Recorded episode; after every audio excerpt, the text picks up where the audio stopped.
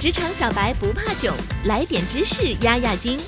这里是有识知识，本节目由三十六克高低传媒联合出品。十九世纪末，意大利经济学家巴莱多提出了二八定律。他认为，在任何事物中起决定性作用只占其中一小部分。其余百分之八十的部分，尽管是多数，却是非决定性的。但最难的是在变化的世界里持续找到那核心的百分之二十。今天我将告诉大家，寻找自己可进入的核心区域需要避免的三大误区。误区一：从当前优势出发；误区二：着急入场，不想优势；误区三：关注不属于你的机会。眼高手低，下面我们就来具体了解一下吧。误区一：从当前优势出发，很多个人成长甚至职业规划书都强调，先从个人优势出发，选择你感兴趣的领域。但其实，一方面场外选手很难判断真正的优势。大学生毕业找工作，经常在专业对口的烂工作，还是专业不对口的有前途的工作间纠结。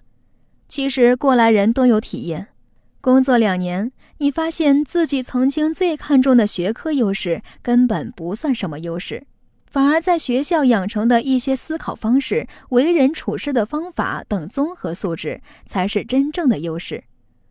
误区二：着急入场，不想优势。大部分人在机会来临的时候都有焦虑的蠢动，这种动作背后是思维的惰性。他们很少分析赛道的游戏规则、优胜选手的特点和自己的竞争策略。在思考差异化竞争优势方面，逻辑思维创始人罗振宇做到了极致。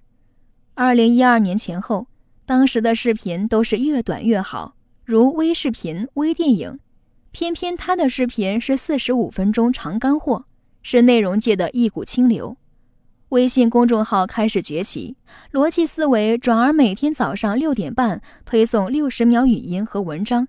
二零一六年五月，得到 APP 上线，迅速成为内容付费领域的第一名。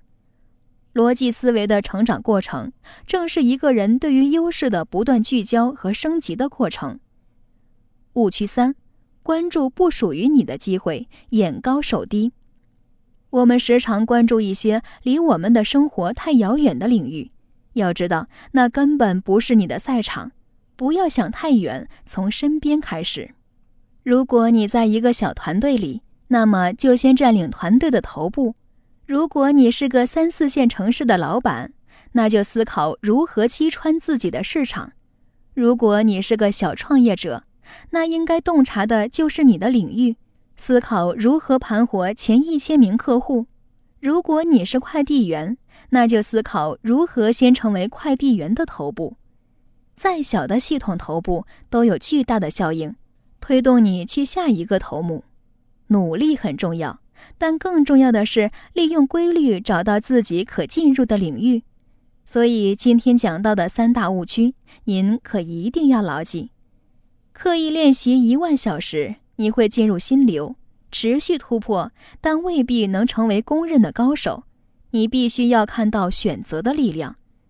这个时代真正的高手几乎都有一个特点：他们既懂得如何驱动自己持续的努力和积累，也懂得借助社会和科技趋势放大自己努力的收益。